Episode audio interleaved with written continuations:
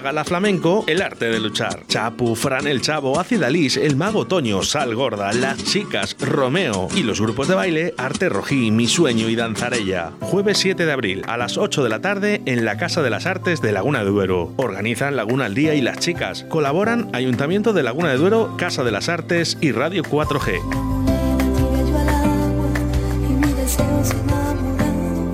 Puedes llenar de luces la fachada de tu local. Puedes gritar el nombre de tu negocio hasta quedarte afónico. Mejor, confía en profesionales. Disegna, Community Manager, Diseño Gráfico, Impresión, Diseño Web, Eventos y Comunicación. Contacta con nosotros 649-052706. Visita nuestra web disegna.me. Disegna, Diseño y Comunicación.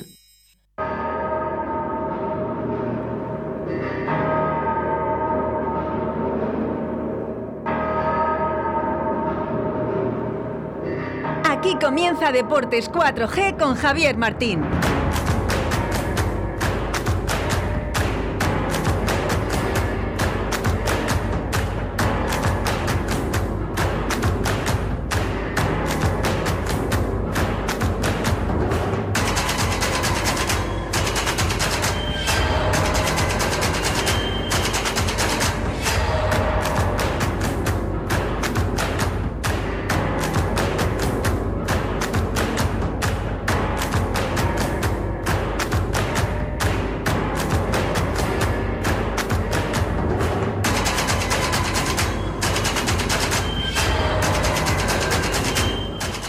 ¿Qué tal? Muy buenas tardes a todos. Hoy nos está aquí Javier Martín.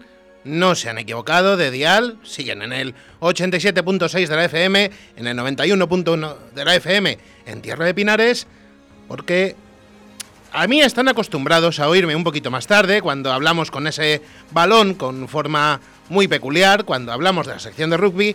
Soy Carlos Patino y hoy nuestro compañero Javier Martín no nos ha podido acompañar, así que estoy aquí, al mando de, la nave de Deportes 4G, y vamos a contar toda la actualidad sobre el deporte de nuestra ciudad, que, bueno, hemos tenido un poquito de todo este fin de semana. Hemos tenido alegrías, hemos tenido resultados no tan positivos, pero bueno, vamos eh, con ello, así que, sin más dilación, vamos con un poquitín de pausa publicitaria y nos metemos de lleno con la victoria del Real Valladolid. Toda la actualidad deportiva en Deportes 4G Valladolid. 2 de abril. Primera gala Premios Pesca Río de la Vida a nivel nacional. Espacio Multiusos de la Vega. 200 pescadoras y pescadores del país nominados a los premios Mujer Pescadora, Carp Fishing, Depredadores, Mejores Montadores de Moscas y Streamers, Mejor Club de Pesca España, Salmónidos, Agua Dulce y Mar Costa. Premio a la mejor gestión fluvial de España, Premio Conservación y Medio Ambiente y muchos más para el evento de pesca más importante del año. Sábado 2 de abril, Espacio Multiusos de la Vega. Colabora Ayuntamiento de Arroyo de la Encomienda. Patrocina Rapala, VMC, Okuma, Sufix, Storm, Dynamic, Carp Spirit, Hostal Restaurante La Abuela, Miel de Braña y Radio 4G. Puedes llenar de luces la fachada de tu local. Puedes gritar el nombre de tu negocio hasta quedarte afónico. Mejor, confía en profesionales. Disegna, Community Manager, Diseño Gráfico, Impresión, Diseño Web, Eventos y Comunicación. Contacta con nosotros 649-052706. Visita nuestra web disegna.me. Disegna, Diseño y Comunicación. Música, intriga, literatura Miércoles 23 de febrero, de 13 a 14 horas, de Cero al Infierno, con César Pérez Quellida y Paco Devotion. Nos recordarán sus mejores canciones que tanto nos hicieron vibrar, saltar y gozar. 23 de febrero, en Radio 4G, de Cero al Infierno, con César Pérez Quellida.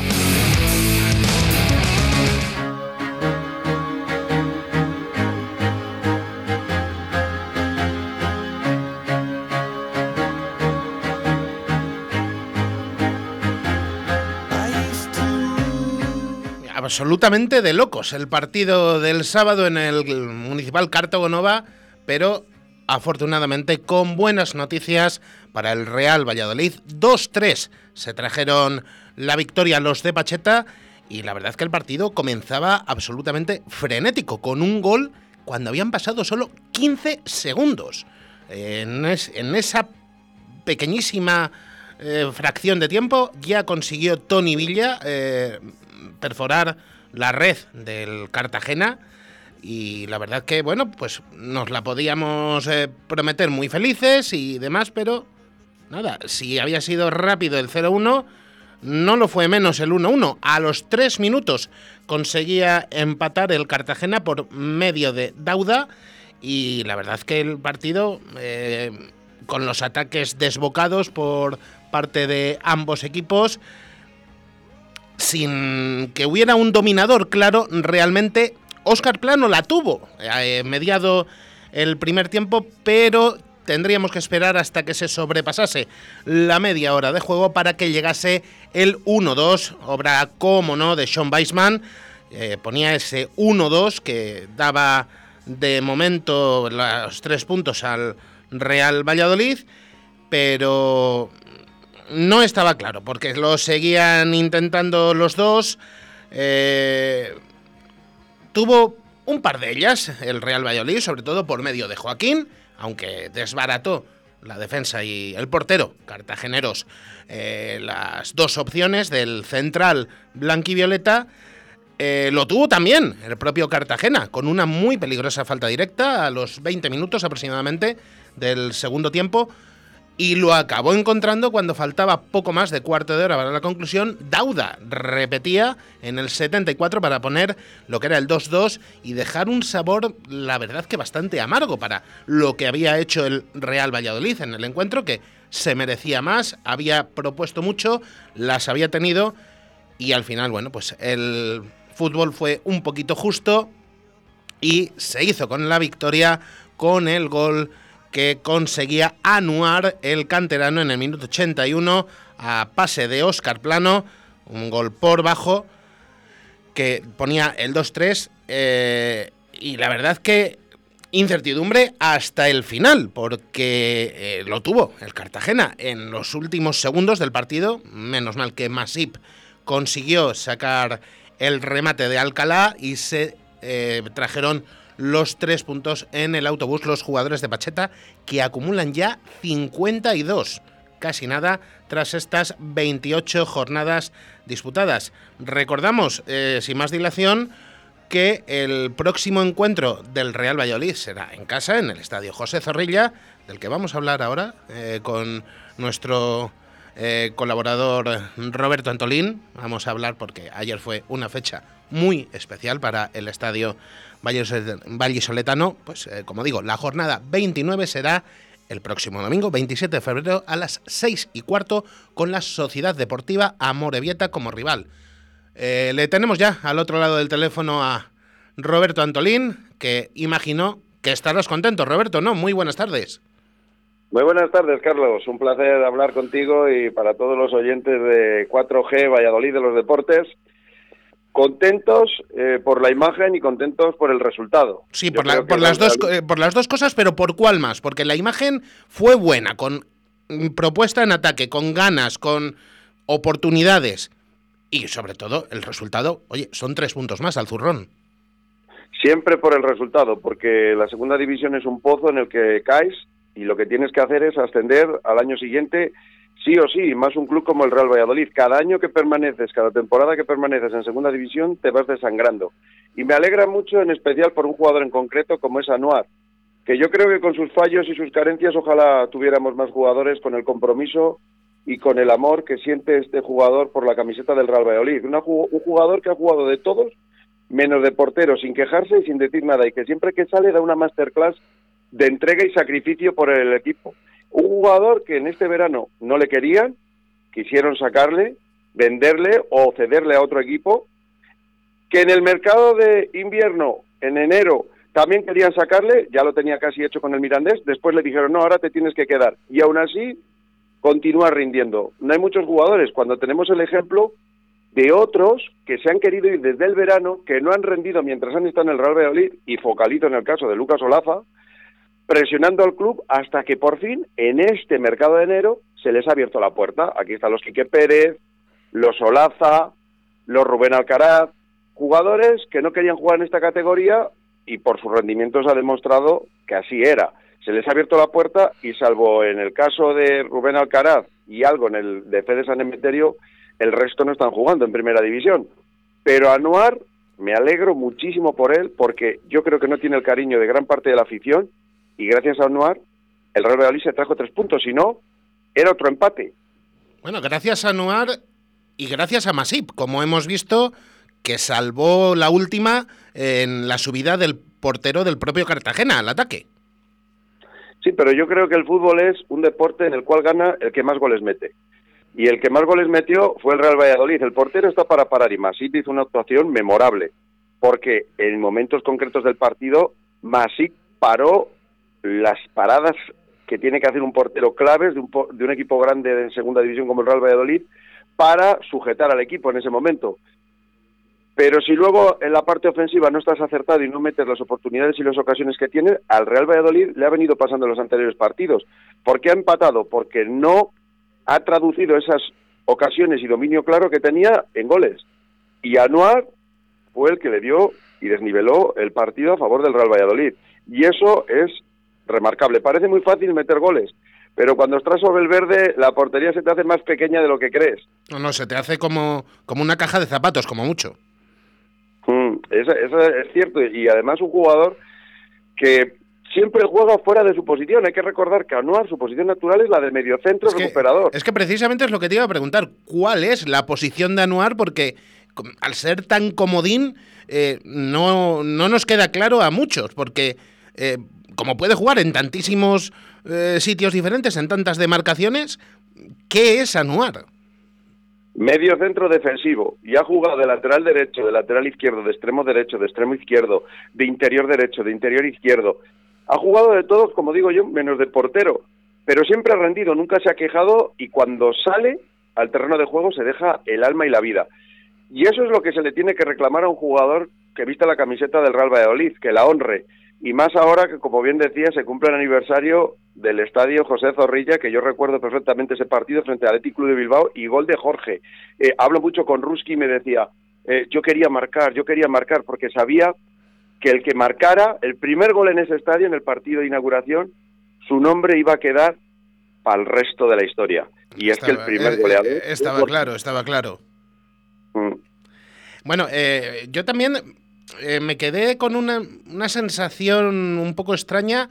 Eh, mm, no hablamos ya de la satisfacción del final del partido, sino eh, de la incertidumbre del inicio, porque, mm, vale, sí, se adelantó el Real Valladolid en 15 segundos, apenas era lo que marcaba el, el, cronómetro y nos las prometíamos muy felices, pero yo no sé si destacar más la alegría de ese 0-1 tan tempranero o el jarro de agua fría de que en solo tres minutos consiguiese empatar el Cartagena. El Real Valladolid con equipos que quieren jugar al fútbol y el Cartagena, yo lo dije en la previa, es uno de los equipos que quiere jugar al fútbol. El Real Valladolid tiene mucho que ganar y muy poco que perder frente a estos equipos. A mí los equipos que me dan miedo y mucho son equipos como la Morevieta. El Real Valladolid no lo va a pasar bien con el Amorebieta y eso que juegan el José Zorrilla, porque son equipos que salen a no jugar al fútbol son equipos que vienen de la segunda B, que el balón no va por el césped, sino que va por el aire. Va a ser juego aéreo. Y eso al Real Madrid no le viene bien. Esos equipos físicos, equipos que no quieren jugar al fútbol, equipos que aprietan, equipos que te hacen falta, equipos que te cortan el ritmo de juego, equipos que yo ya desde aquí se lo digo a Pacheta, le van a ahogar el centro del campo a sus dos creadores de juego, como son Roque Mesa y Álvaro Aguado con faltas, constantes pérdidas de tiempo y que el balón va a ir más por el aire, porque es lo que le interesa a la Morevieta, que a ras de césped, que es lo que le interesa al equipo de Pacheta. O sea que hay, una, hay, una cosa, hay una cosa que está clara, Roberto, de cara al partido contra la Morevieta, los mediocentros no tienen que caer en ningún tipo de provocación. No, y lógicamente el Real Madrid va a tener que tener muchísima paciencia, pero muchísima paciencia para ir poco a poco derribando esa muralla que va a poner en la Morevieta y al final va a ganar el equipo que imponga su estilo. pero al Real le vienen peor. Mira, en, en esta pretemporada ya jugaron contra la Morevieta, aparte de la goleada sonrojante que tuvieron cuando jugaron en el estadio del Sí, en Bilbao el, Athletic. en- en Lezama. el Lezama, en el estadio de Bilbao, en el Bilbao Athletic. Eh, yo te digo que en pretemporada el Real Valladolid solo pudo doblegar a la Morevieta en los penaltis. El marcador estuvo muy ajustado, es un equipo que le cuesta mucho, que se le atraganta, es la visita al dentista del Real Valladolid. Y a mí dame equipos como el Cartagena, como el Sporting de Gijón, cuando me decían, oye, viene el Sporting, ¿te da miedo? No, el Sporting no me da miedo. Eh, la- todos esos equipos, o como el Cartagena, que su estilo de fútbol sea salir al campo a intentar jugar al fútbol, para el Real Valladolid eso le beneficia. El Girona le beneficia, remontó un resultado adverso solo por una jaimitada del Yamik, perdió los tres puntos y solo se pudo quedar con uno. Pero con equipos como la Morevieta, que son equipos que vienen de segunda B, yo siempre pongo el ejemplo de que yo iba a ver mucho al Club de Fútbol Palencia cuando existía el club y le entrenaba Alfredo Merino. En tercera división no tuvo ningún problema, el equipo ascendió jugando al fútbol, porque en tercera te dejan. Cuando sube a segunda B, que es el grupo vasco, el que le correspondía, eh, destituyeron a Alfredo Merino, luego fue posteriormente entrenador del Real Valladolid en segunda división, pero le destituyeron precisamente porque esa fórmula de juego no funcionaba en esa categoría. ¿Y por qué? Porque en segunda B, en el grupo vasco, todos los balones iban por el aire y el, el Club de Fútbol Palencia tuvo que contratar a un entrenador vasco que se llamaba Alfonso del Barrio y coger un delantero tanque que había jugado en el Real Valladolid Promesas que se llamaba Tarik, lo recuerdo perfectamente, para el balón desde la defensa al delantero. Balón aéreo, no pasaba por el centro del campo. Y ese es el estilo de fútbol que practica la Morevieta. Estilo de Pues fútbol el, el, el, el patapum para arriba que se ha llamado toda la vida. Efectivamente, ese es el fútbol que va a practicar la Morevieta. Primitivo, todo lo que tú quieras, pero en su casa, en la casa de Lezama, del Athletic Club de Bilbao, que este equipo está acostumbrado a jugar todos los partidos fuera de casa, porque no está jugando en su estadio, hay que recordárselo a la gente. Eso es. Juega en la casa del Athletic Club de Bilbao, en el de su filial, el del Bilbao Athletic. Es un rival muy peligroso para el Real Valladolid y que le cuesta mucho. Íñigo conoce perfectamente el entrenador de la Morevieta a Pacheta, le conoce perfectamente. En el partido de pretemporada le maniató directamente en la Morevieta, o sea, en Bilbao, no hay que recordar cómo acabó el partido. Conoce muy bien a Pacheta, sabe lo que quiere hacer Pacheta y es un rival muy peligroso, aunque juega en el José Zorrilla, que las dimensiones del campo son otras, a las que eran las de Lezama, y que es un equipo que al Real Valladolid le va a costar. Mucha gente dice, no, no, a la Morevieta pues le vamos a meter cuatro. Cuidado, cuidado, cuidado. Sí, cuidado, eh, cuidado que es precisamente mm, te voy a hacer recordar, aunque sea doloroso, ese partido de la primera vuelta, porque la derrota fue posiblemente la peor que ha sufrido el Real Valladolid esta temporada. ¿Qué lecciones se sacaron de esa derrota y qué crees que le va a servir al equipo para intentar, no digo ya devolver el 4-0 a la Sociedad Deportiva Morevieta, sino para conseguir una victoria sólida el, el domingo? Yo creo que cada entrenador va a jugar con su estilo. Y eso es lo peligroso, porque eh, Pacheta va a salir a jugar al fútbol. Ritmo intenso, como digo yo, el vendaval. El vendaval de la primera media hora, donde el Real Valladolid desarma a sus rivales con fútbol, dinamismo. Eso a la Morevieta no le va a desarmar, porque van a estar bien colocados y lo que tiene que hacer el Real Valladolid simplemente es tener paciencia. Desgastar al rival con el balón. Desgastarle con el balón y en la segunda parte matarle, porque van a estar más cansados. Siempre que corres detrás del balón, te cansas más del que tiene la posesión. No tener prisa. El Real Valladolid la primera media hora tiene demasiada prisa en llegar al resultado. Y ante equipos tan físicos como la Morevieta, lo que tiene que hacer es mantener la posesión, el balón. Siempre que tú tengas el balón, el rival no te hace daño. Intentar que se juegue por abajo, no por arriba. O sea, cuanto menos tenga el balón en la Morevieta, mucho mejor, porque a la Morevieta no le interesa que el balón vaya a ras de césped, sino que va a buscar siempre balones aéreos y sobre todo tener paciencia. El vendaval de la primera media hora está genial, está muy bien para el equipo de Pacheta, con dominio, control y tener las mejores ocasiones, pero ya vimos que si no las materializas de nada te sirve ese vendaval, porque luego el equipo se cae físicamente y eso ante un equipo tan físico como la Morevieta es muy peligroso, porque se te van a imponer. Si tú te desgastas la primera media hora y no logras llegar al resultado, luego el rival, un equipo que sus armas son precisamente eso, físico más balón aéreo, te va a matar y además que no te va a dejar tener el mismo ritmo porque te lo van a cortar ese ritmo de juego a base de faltas. Eso ya se lo digo ya Pacheta desde aquí, estoy seguro que él lo sabe. Y, y seguro, y seguro que nos está escuchando. Sí, Pacheta es un entrenador que conoce muy bien a Íñigo, los dos se conocen muy bien, son muy amigos, eh, y sabe cómo hacerle daño a Pacheta, porque Pacheta no engaña. O sea, Pacheta para lo bueno y para lo malo, el otro día frente al Cartagena lo vimos. El partido pudo haber sido una victoria, un empate o una derrota. En eso estuvimos en el partido. Pudo haber ganado el Real Madrid, de hecho ganó, pudo haber empatado y pudo haber perdido, porque se arriesga. Y cuando tú vas a buscar al rival arriba y te arriesgas, te pueden coger en una contra y te pueden matar. Pero ese es el estilo de Pacheta. Pacheta no negocia. Nadie tenemos dudas cómo va a salir frente a la Morevieta. ¿Cómo va a salir? Como siempre. Intentar dominar el, fútbol, el balón, tener el control del partido, tener el dominio de la pelota y sobre todo la media hora de vendaval, como digo yo. Ese vendaval de la primera media hora nos le garantiza en el José Zorrilla. Por cierto, un Amorebieta que eh, antes del partido en el José Zorrilla del próximo domingo eh, tiene eh, su encuentro hoy con el Leganés, el último, el que cierra la vigésima octava jornada de la segunda división. Y llegan los dos con urgencias, porque el Amorebieta, recordamos, está decimonoveno con 26 puntos, tiene ahora mismo a 4 la salvación, pero ojo que el Leganés está solo 3 por encima de la quema, con 33 en la decimoquinta posición. Eh, puede ser también muy importante lo que les ocurra hoy a estos dos equipos en su enfrentamiento directo en, en Lezama.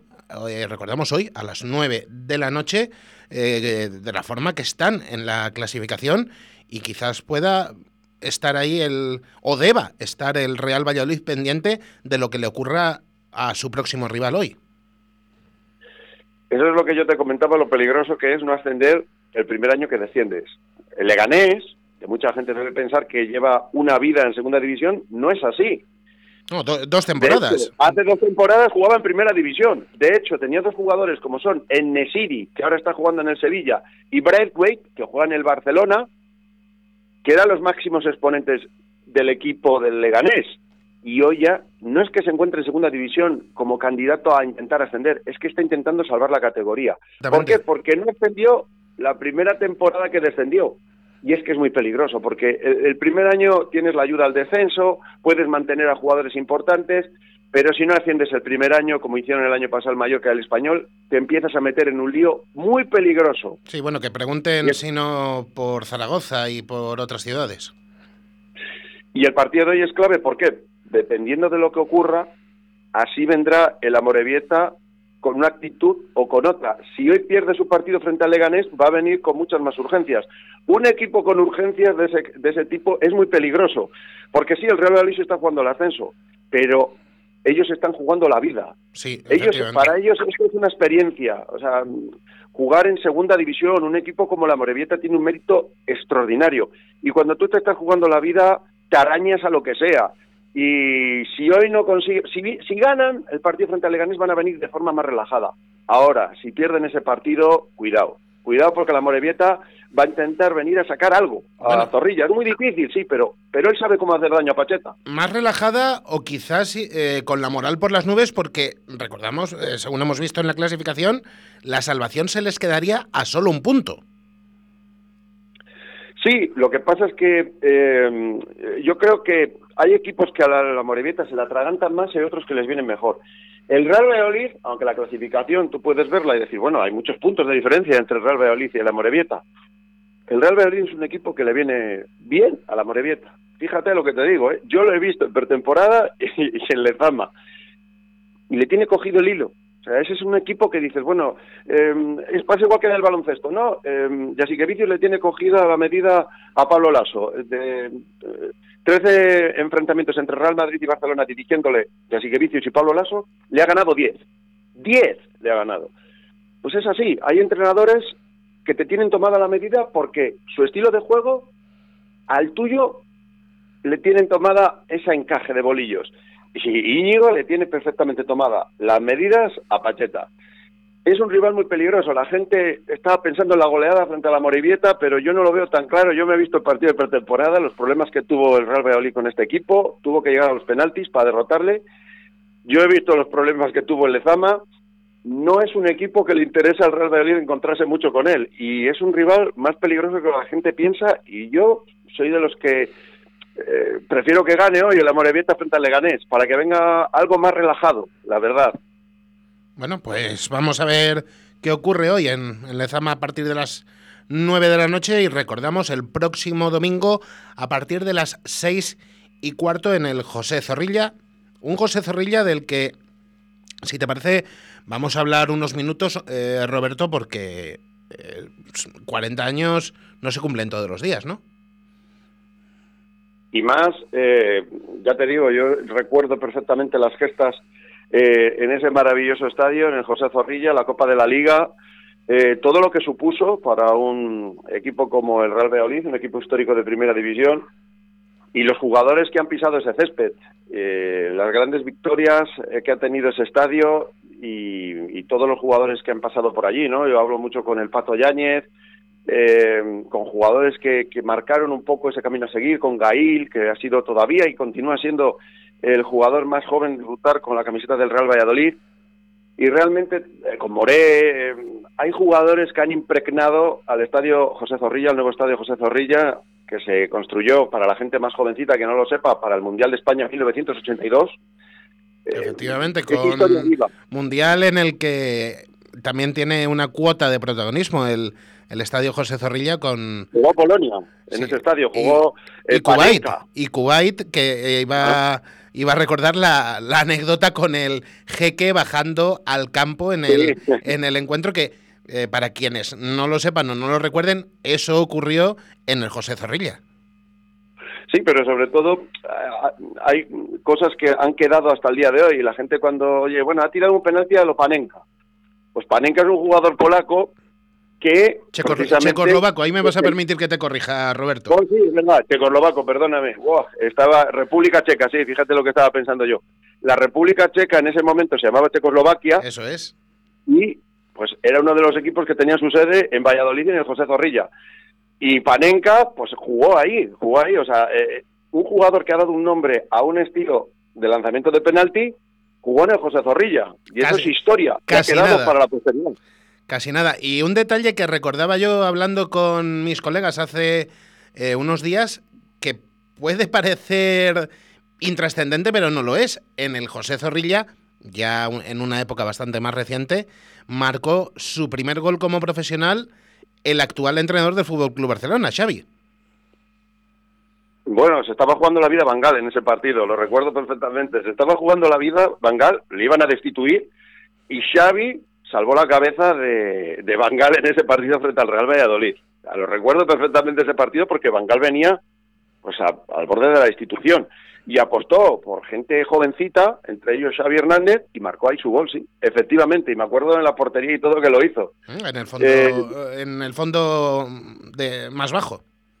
Sí, donde no está cubierto, que le reclama siempre a Ronaldo que cubra ese fondo. que quizás, pues ahí lo hizo. quizás es, es, lo que le falta al, al estadio José Zorrilla, ¿no? Acabar de cubrir ese fondo para atenuar el frío y algún día ya verle completo, ¿no?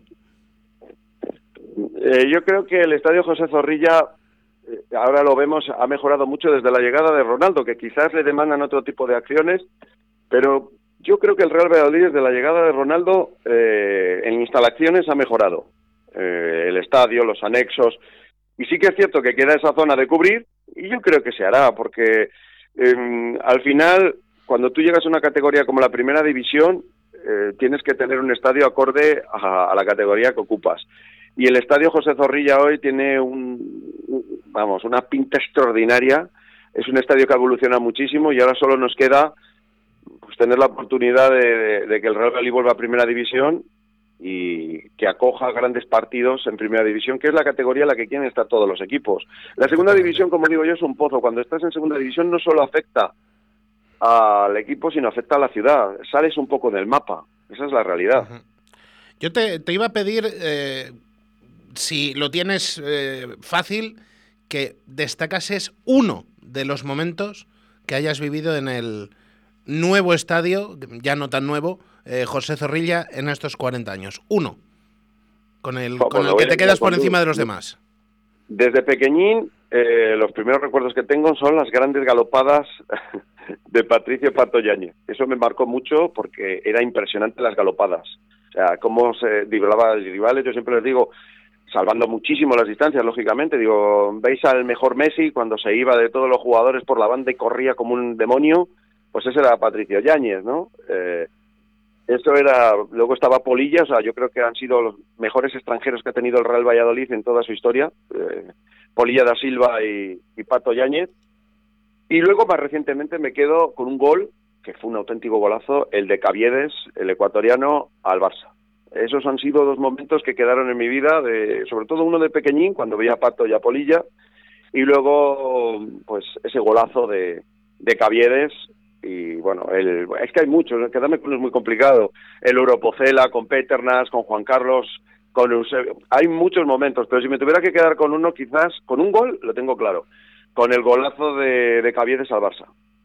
Bueno, pues a mí me vas a permitir que te lleve la contraria. Yo me quedo con otro, con el que cocinaron entre Víctor y Llorente contra el Real Club Deportivo Español, que sigue siendo el gol más rápido. El más rápido de la historia de la liga. Eh, fue un golazo, fue un golazo. Que si no me equivoco son ocho segundos. Sí, más o menos. Yo ocho, creo que sí, sí. Ocho, ocho y medio o algo así. Más o menos, pero lo que todos coincidimos es que el Real Valladolid y el, y el estadio José Torrilla merecen estar en la categoría de oro del fútbol español. Sí, porque, sin duda. como digo yo, es que es historia. El Real Valladolid es un club histórico. Siempre le dicen el equipo ascensor que sube, baja. Y, y yo creo que ese es el debe, ¿no? Un poco de Ronaldo. Consolidarse un poco en, en primera división, algunas temporadas consecutivas con el equipo sólido, eh, estando en una zona tranquila y luego quizás, bueno, con el tiempo poder aspirar por luchar por Europa League, pero sobre todo consolidar al equipo, pues igual 10 años en primera división sin correr apuros de estar siempre luchando por no bajar. Eh, ese es el gran debe, ¿no? En la parcela deportiva que le veo. Eh, tiene que estar en primera división el Real Valladolid. Lo merece por su historia. Y si te parece, vamos a dedicar estos últimos minutos de, eh, para hablar del fútbol con no tan buenas perspectivas, porque nueva derrota del Promesas. Esta vez 1-2 ante el Racing del Ferrol y las cosas que se ponen muy complicadas para el filial. Yo que voy a ver al Promesas al, a los anexos y al José Zorrilla cuando le permiten y le abren el estadio, eh, tengo que decir que a ver, yo creo que Baraja lo estaba haciendo fenomenal, lo estaba haciendo muy, muy bien. Creo que fue, no sé, lo que pasó, si fue Baraja el que no quiso continuar porque tenía un año más, si el club decidió que no continuara Baraja, no sé qué sucedió. Eh, se ha desmontado el equipo, para la gente que no suele ir a ver al Promesas, eh, son muchos chicos juveniles, eh, tienen a un jugador que destaca por encima del resto, dos, si me tengo que quedar, que ahora mismo uno de ellos no está jugando y el otro va convocado con el primer equipo. Eh, estoy hablando de Pablo Vito y de Narro. Y los demás son chicos demasiado jóvenes. Son muy jóvenes. Eh, algunos jugadores que han venido del Real Madrid Castilla no están dando lo que se esperaba de ellos, como son Moa y Fran Rivera. Y el Real Valladolid Promesas es un equipo que su objetivo tiene que ser formar jugadores para el primer equipo. Eh, es una tarea muy difícil la que tiene Julio Batista y hay gente, eh, como se apuntaba en el desmarque, eh, no van a insultar a los chicos. A los chicos nunca se les ha insultado. Al que se le demanda que haga más, y si ha habido algún insulto, ha sido Julio Batista. Porque yo estoy en la grada y jamás a ningún chico se le ha insultado. A ningún canterano del Real Valladolid, eh, como dijo en rueda de prensa Batista, no se le ha faltado el respeto. A ningún chico los insultos y las críticas que vierte la afición del Real Valladolid es contra el entrenador, no contra los chicos. ¿eh? Eso quiero aclararlo porque hoy en el desmarque salía una publicación como que Julio Batista en rueda de prensa había dicho que había gente que iba a insultar al equipo. No, no, no. Al Real Valladolid Promesas no se le insulta, ni a los chicos. Al que le piden más es el entrenador. Pues vamos a ver si, si puede ser que lo consiga. Recordamos la situación del Real Valladolid Promesas en la tabla. Bien es cierto que con un partido menos está decimoctavo con 18 puntos. Eh, 5 de la zona de salvación ahora mismo y ojo que el partido eh, que tiene en el horizonte es, si decíamos que el del domingo en el José Zorrilla es trascendente para la Sociedad Deportiva Morevieta, no lo es menos el que tiene el viernes, el Real Valladolid Promesas, que visita a las 9 precisamente Lezama para medirse al Bilbao Athletic, equipo que le precede en la clasificación con 21 puntos, tres más. En caso de conseguir la victoria, los de Julio Baptista igualarían a los rojiblancos, lo que sería realmente importante. Eh, tiene muy buen equipo eh, el Bilbao Athletic, pero muy, muy, muy buen equipo. Recuerdo perfectamente el partido que se jugó en los anexos de la primera vuelta. Solo un jugador derribó al Bilbao Athletic, eh, al filial del Athletic Club de Bilbao, Pablo Vítor. Marcó un hack-trick impresionante, o sea, impresionante la actuación del brasileño que ahora mismo está eh, tramitando su doble nacionalidad para intentar que Pacheta le convoque y pueda jugar algunos minutos. Hay que recordar que en segunda división solo pueden jugar dos extracomunitarios, dos. Y ahora mismo el Real Valladolid solo cuenta con una plaza de Gonzalo Plata, porque la otra, que era el uruguayo Lucas Olaza, salió rumbo al Elche. Así que Pablo Víctor podría ser convocado. De todas maneras, ya ha estado haciendo el examen para eh, para lograr la doble nacionalidad.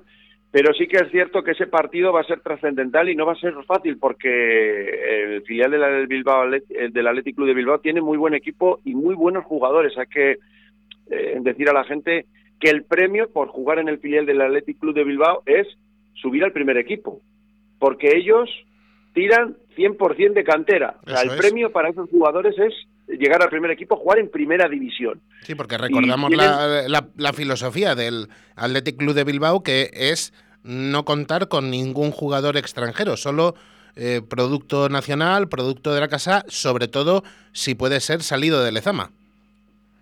Sí, por eso tienen un, jugadores, vamos, de un nivel exquisito. Tienen un portero, un portero que está alternando el primer y el segundo equipo porque en las eliminatorias de Copa del Rey está jugando y no va a ser un partido fácil. Eh, pero vuelvo a reiterar lo mismo. Hay dos jugadores que suben muchísimo el nivel del Real Valladolid promesas y no están jugando con el equipo. Eso quiero recordárselo a la gente, que, sean justos con el equipo, que es un equipo con muchos chicos del juvenil y que hay dos jugadores como son Paulo Vito, que marca diferencias, y Narro, el, el primero está lesionado y el segundo va con el equipo de Pacheta. Por lo tanto, es muy difícil. Es un equipo juvenil en una categoría de fútbol muy superior y ahora mismo los dos jugadores que marcaban las diferencias no están participando con el equipo, así que que tengan paciencia y que sepan que un filial es para nutrir y formar jugadores, eh, no para cosas mayores, que todos quieren que ganen porque llevan la camiseta del Escuela Real sí, pero que hay que ser justos con los jugadores y con el entrenador en este momento. Y que yo siempre dije que fue un error que Baraja no fuera el entrenador. Yo siempre pongo el ejemplo de la Real Sociedad, me encanta su filosofía. Ah, y lo digo hoy que perdió frente al Athletic Club de Bilbao. En la Real Sociedad, en el primer equipo, tira de cantera. El entrenador del primer equipo es alguien de la casa, que conoce la casa, que conoce el club, que ha triunfado en la Real Sociedad. Y Manol, el del filial, lo mismo. Xavi Alonso jugó en la Real Sociedad. Y para mí esa tiene que ser la filosofía de, del Real Valladolid. No soy ventajista, pero me encanta cómo llevan el club en la Real Sociedad, de San Sebastián, me encanta. Y lo digo después de que la Real Sociedad haya perdido frente a su máximo rival, el Atlético de Bilbao, por una goleada. Lo digo hoy. No, bueno, pero un resultado no tiene por qué empañar en absoluto una trayectoria ni una filosofía, como es en este caso. Recordamos, eh, Roberto, los dos horarios. Viernes 9 de la noche, Bilbao Athletic contra mm, Real Valladolid Promesas, en la que será la mm, jornada número 25 24 para el Promesas, que, que tiene todavía un partido pendiente. Y en la vigésimo novena de Segunda División, a las 6 y cuarto del domingo, el Real Valladolid recibirá a la Sociedad Deportiva Amorebieta. Vamos a ver si puede ser con dos triunfos para los blanquiveletas que eh, les ayuden en un caso a salir del pozo y en otro a seguir aspirando a lo máximo, a llegar de nuevo a la primera división. Ojalá que así sea, Carlos, y que lo podamos contar en, los deportes de Radio 4G Valladolid. Y sobre todo que el Real Valladolid vuelva a Primera División. Yo siempre lo digo, digo, no importa tanto el juego, no importa tanto la forma como el objetivo. El Real Valladolid tiene que volver a segunda a Primera División, si puede ser en ascenso directo mejor, y si no en playoff, aunque es jugar un poco a la ruleta rusa, pero tiene que retornar otra vez a la Primera División. Eh, si puede ser jugando bien, mejor. Jugando mal, da igual, lo importante es el objetivo, el resultado, ascender, como sea, y de la forma que sea. Y para el filial, que la gente tenga paciencia y apoye eh, a los jugadores y al entrenador, porque los ibidos, las protestas, los insultos... No ayudan en nada. no, le viene bien a ningún equipo cuando vas perdiendo.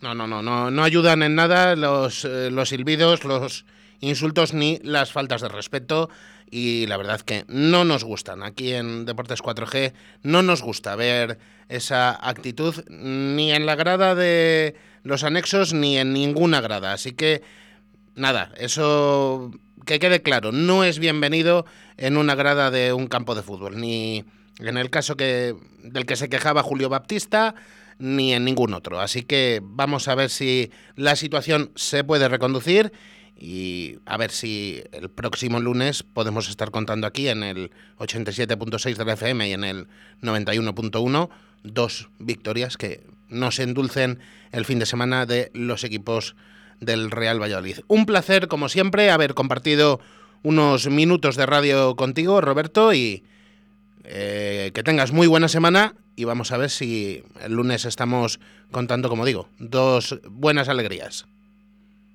Igualmente, Carlos, un abrazo, buen inicio de semana para ti y sobre todo para los que son más importantes, para todos los oyentes de Radio 4G Valladolid de los Deportes. Un abrazo y buen inicio de semana. Chao. Muchas gracias. Hasta la próxima. Quinta Gala Flamenco, el arte de luchar. Chapu, Fran el Chavo, Acidalís, el Mago Toño, Sal Gorda, Las Chicas, Romeo y los grupos de baile Arte Rojí, Mi Sueño y Danzarella. Jueves 7 de abril a las 8 de la tarde en la Casa de las Artes de Laguna de Duero. Organizan Laguna al Día y Las Chicas. Colaboran Ayuntamiento de Laguna de Duero, Casa de las Artes y Radio 4G.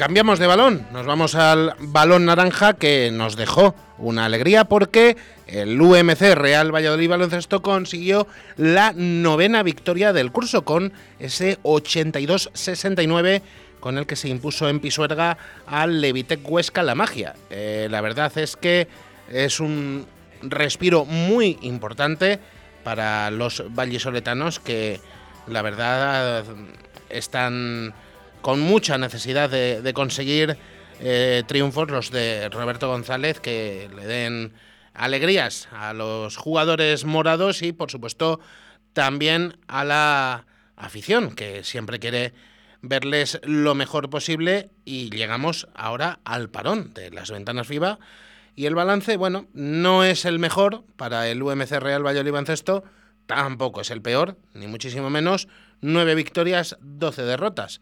Vamos a pensar en que irá mejorando todo. Por cierto, Sergio de la Fuente, el capitán, recibió un muy merecido homenaje antes de este partido porque había cumplido ya 200 partidos con la camiseta del club, 201 con el disputado en Pisuerga frente al equipo ostense y bueno, pues vamos a esperar que sean muchísimos más porque es eh, absolutamente incombustible, el gran eh, pivot vallisoletano. Eh, volvemos a cambiar de balón, nos quedamos bajo cubierto, vamos a repasar un poquito cómo le ha ido al balonmano.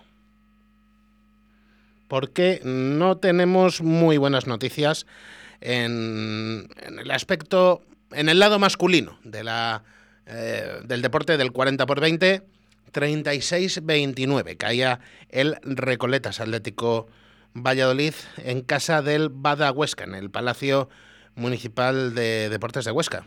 Eh, curiosamente, doble duelo, Ostense Vallisoletano, aunque en dos deportes eh, diferentes. La verdad que no tuvieron prácticamente nada que hacer los de los de Pisonero en este encuentro y cosechan una dura derrota que les deja en una situación no demasiado halagüeña. Son ahora mismo penúltimos, decimoquintos, con 12 puntos a dos de la salvación que marca otro equipo que no lo está pasando ni pinta bien, los vecinos de Ademar León. Eh, quizás lo más preocupante para los de David Bisonero es que en los últimos cinco partidos solo han conseguido una victoria.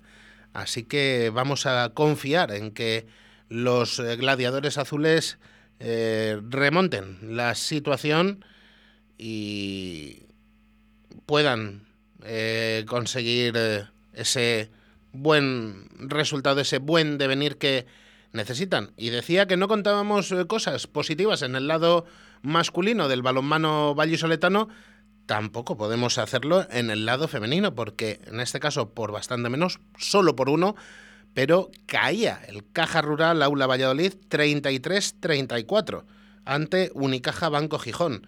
Así que tampoco nos llevamos una alegría por parte del aula que lo tuvo ahí, de hecho llegó a ir en, algún, en muchas fases del, del partido por, por, delante, pero al final pues se, se lo acaban llevando las gijonesas y dejan la situación pues no del todo mal porque ahora mismo el Caja Rural Aula Valladolid es sexto en la clasificación, eh, pero claro, la distancia se abre ya mucho con el líder, con Superamara Vera Vera, que tiene 10 puntos más. 27 para el conjunto de Donostierra, 17 para las de, eh, las de Valladolid, las jugadoras del aula. Así que, bueno, vamos a, a tener confianza en los dos y ahora sí, eh, vamos a esa sección del el último cambio de balón del programa de hoy, ese que tiene forma muy extraña, que tiene forma de melón, nos vamos al rugby.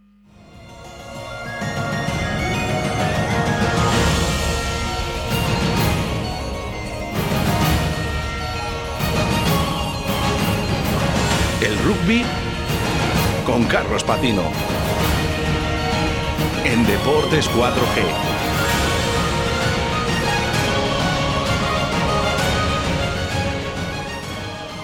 Y la verdad es que parece que nos está persiguiendo un malfario, como le digo yo a nuestro compañero eh, Javier Martín todos los lunes. No conseguimos contar dos victorias de los equipos vallesoletanos, ni aunque lo intentemos. La verdad es que el lado bueno de este fin de semana es que tampoco tenemos derrotas que contar. Ustedes dirán, ¿y cómo es eso? ¿Cómo no? Eh, si no contamos dos victorias, ¿cómo es que no contamos derrotas? Bueno, pues porque vamos a hablar de una victoria y de un empate.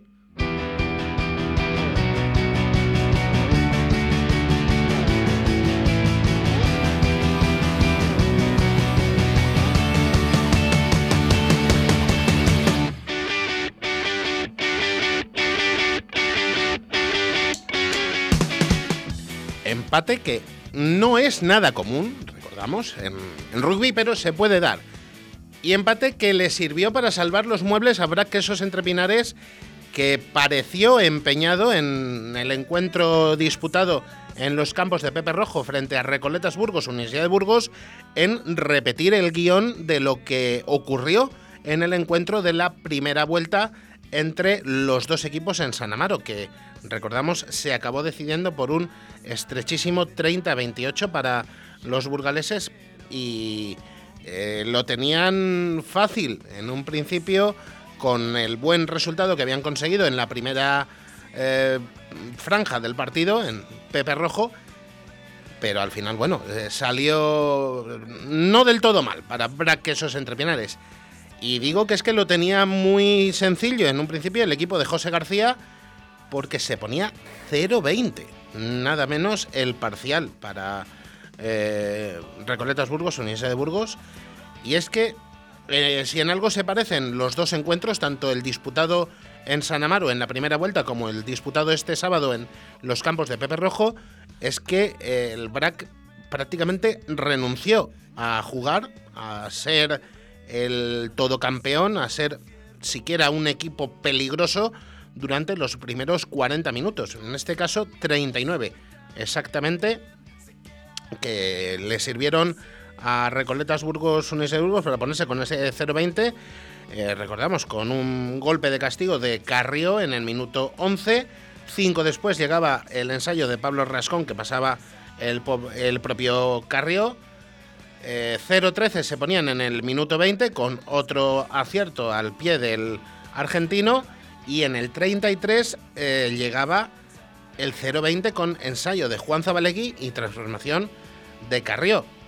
Hay otro nombre que destacar en este encuentro que es el de Calo Calo Gavidi, incombustible, el fillano de Braquesos Entre Pinares que recortaba distancias eh, justo antes del descanso, 7-20 con un ensayo que pasaba Nathan de Thierry, el eh, internacional hongkonés, eh, pero no estaba ni mucho menos claro, pese a conseguir ese ensayo el incombustible eh, Gavidi, porque a la vuelta de vestuarios pasaba otra patada a Carrió que elevaba de nuevo la diferencia, 7-23 en este caso, y bueno, pues eh, quedaba la duda de qué quesos íbamos a ver en los minutos que quedaban. Bueno, pues vimos la versión menos mala de los de Merino que se aplicaron y consiguieron eh, acercarse mucho en el marcador, eh, porque en el 55 era Raúl Calzón el que conseguía anotar ensayo, lo pasaba también de Thierry.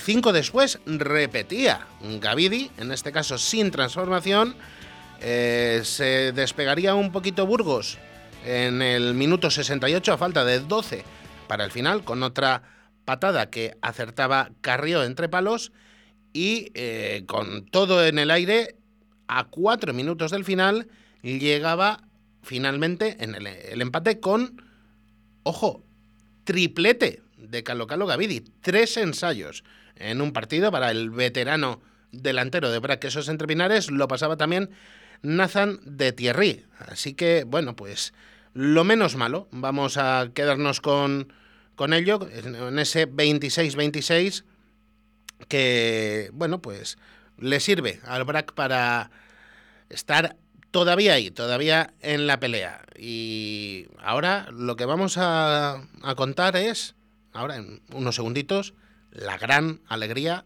del fin de semana.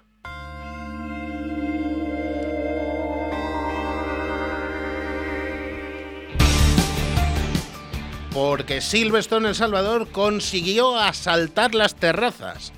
Por fin consiguieron los blanquinegros imponerse al Lexus Alcobendas, un partido disputadísimo, durísimo.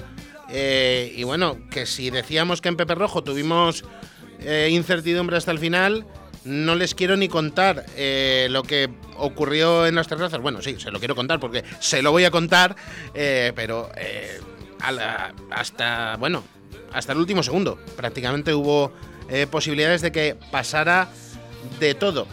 Y era un encuentro muy esperado, porque recordamos, primero contra segundo, con Silvestre en Salvador todavía con su partido del próximo domingo en, ante Recoletas Burgos, Universidad de Burgos pendiente. Eh, pero la verdad que si conseguían la victoria los de Juan Carlos Pérez, los números decían que podían conseguir acercarse mucho, muchísimo a Lexus Alcobendas, al equipo de Tiki Chausti en la tabla clasificatoria. Eh, la repasaremos en unos minutos, pero eh, sí, de verdad que lo consiguieron. Y bueno, mm, decíamos que buen inicio, hablábamos antes en el caso del Real Valladolid con aquel gol tan tempranero, bueno, pues muy buen inicio para, para los blanquinegros también en las terrazas, porque solo pasaban tres minutos cuando Sam Catch pasaba certeramente un golpe de castigo y dos más cuando Dutoit, Martin Dutoit conseguía eh, estar una semana más a un nivel impresionante y conseguía ensayar en el ala izquierda para poner el 0-8. Sin embargo, quien diese por derrotados a los de Tikin Chausti eh, por verse 8 puntos por debajo, eh, pues estaba muy equivocado porque Eh, si en algo si hay algo que caracteriza a Lexus Alcobendas es su comportamiento batallador en todo momento y lo demostraron, porque en el minuto 15 recortaban distancias con un ensayo de Ignacio Escobar, eh, conseguían empatar con un golpe de castigo de el que para mí es uno de los mejores aperturas de la liga, bueno, y para prácticamente todos los que seguimos el oval en España, eh, Tomás Granella, el italo-argentino, que conseguía adelantar a la media hora a su equipo con otra patada 11-8. Se daba la vuelta el marcador de nuevo con un ensayo del Traiman de la liga, del máximo anotador de ensayos, Miguel Lainz, con el 11-13, pero justo antes del paso por los vestuarios, o eh, nuevo volteo en el marcador con un ensayo de Agustín Schaap del 8 del Lexus Alcobendas que transformaba también Granela. Eh, a la vuelta de los vestuarios era el propio Granela el que conseguía en el minuto 42 distanciar a su equipo al máximo, 21-13. Esa sería la máxima ventaja de Lexus Alcobendas en el encuentro. Y como les digo, en el minuto 42 hasta la siguiente anotación tuvieron que pasar más de 30 minutos en los que Silvestre El Salvador dio una absoluta lección de cómo se defiende, incluso durante varios minutos con dos jugadores menos por las amarillas que vieron Facundo Munilla y David Barrios, pero ni por esas consiguió Lexus Alcobendas volver a conquistar la zona de marca vallisoletana. En el minuto 74, Miguel Lainz conseguía repetir anotación. El Traiman de la Liga suma uno más a su cuenta particular. Lo pasaba Catch pese a lo complicadísimo de la posición, 21-20. Y a falta de tres, eh, un golpe de castigo de Lexus Alcobendas en la línea divisoria, a 50 metros, eh, era decidido por el apertura británico de Silverstone El Salvador, que esa patada iba a palos, y a palos fue. A palos fue por todo el centro, desde 50 metros, 21-23 para Silverstone El Salvador. Al final, una victoria mmm, de verdad muy trabajada, muy sufrida y con mucho mérito para los de Juan Carlos Pérez, eh, que bueno, pues se, se, quedan en una situación muy, muy buena en la, en la clasificación. Eh, vamos a repasarla rápidamente porque Lexus Alcobendas es líder con 43, le sigue Silvestre en El Salvador con todavía ese partido menos, ese partido pendiente que disputará el domingo en San Amaro frente a Recoletas Burgos, Universidad de Burgos, 42. Tercera es la Unión Esportiva Samboyana con 40. 39 tiene Ampordicia. Quinto es Ciencias en el con 31. Sexto, Barça Rugby con 30. Séptimo, Complutense Cisneros con 26. Y octavo es Recoletas Burgos, Universidad de Burgos con 24. Ahí se cierra el playoff. Noveno es Club Polideportivo Les Abelles con 21, los mismos que tiene en la décima posición Braquesos Entre Pinares. El puesto de promoción es para Club de Rugby La Vila con 9 y sigue cerrando la clasificación una semana más Grupo Inchausti Guernica, esta vez con 8 puntos. Sumaron, sumaron uno más y dos eh, apuntes muy breves para cerrar porque nos llevamos una alegría con el inicio de la andadura de las Leonas, de el equipo dirigido por Junque, que conseguían una victoria eh, muy holgada, muy buena en la primera jornada de la competición continental, 0-69 en Ámsterdam. Así que casi nada. Eh, volverán a la competición este próximo sábado contra Rusia en, eh, un encuentro que no se jugará en el central, sino que se jugará en las terrazas, en Alcobendas. Y partido también muy importante el que tiene eh, la selección masculina contra Rumanía. Ese será en el central el domingo a las 12, a la 1 menos cuarto, a las 12.45. Y para acabar ya totalmente el programa de hoy, eh, no sé dónde está la bola de cristal, porque esto eh, sin Javier Martín está hecho un, caos. Eh, yo creo que se la ha llevado y todo para, que no la pudiera manipular yo. Así que, bueno, tenemos de vuelta el Seis Naciones con tres encuentros apasionantes. Escocia-Francia será el sábado a las 3 y cuarto de la tarde en Murrayfield. En Twickenham, en Londres, será el turno para otro duelo de altas miras eh, entre Inglaterra y Gales. Este será a las 6 menos cuarto de la tarde, mientras que a las 4 de la tarde del domingo en Dublín tendremos el Irlanda-Italia. Eh, sobre todo los dos partidos del sábado, yo les recomiendo que no se lo pierdan. Y aunque no tengamos bolas de cristal, me la juego. Se lo va a llevar Francia en Escocia, como ya dije eh, la, semana, la semana pasada, que está por ahí grabado. Además, yo le recordaré el lunes a nuestro compañero a ver qué es lo que, qué es lo que pasó con la bola de cristal, a ver quién de los dos ha acertado. Creo que Inglaterra se lo va a llevar ante Gales. Él dijo que no, él dijo que se lo iba a llevar Gales. Yo se lo recuerdo por si se le ha olvidado. Y bueno, en el que coincidimos es que Irlanda lo tiene bastante sencillo contra Italia. Así que bueno, vamos a ver quién acierta de los dos, qué es lo que ocurre en el Seis Naciones. Y disfrútenlo, disfruten del rugby, disfruten del deporte y tengan una grandísima semana todos. Yo ya me despido, les dejo aquí en el 87.6 de la FM y en el 91.1 de la FM para Tierra de Pinares. Eh, en unos segunditos van a poder escuchar ya a Tony Miranda. Así que hasta aquí ha llegado Deportes 4G de este lunes.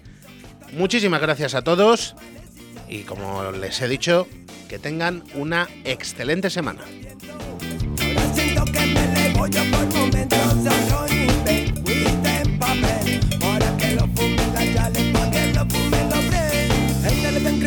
Crema y polimen ellos no vienen. Traga ragamuffins del disco bye bye no nos detienen. Verde quiere más verde en el monte, en la playa Vivir libre, canta mi gente. Y pido más weed, weed Y menos para los presidentes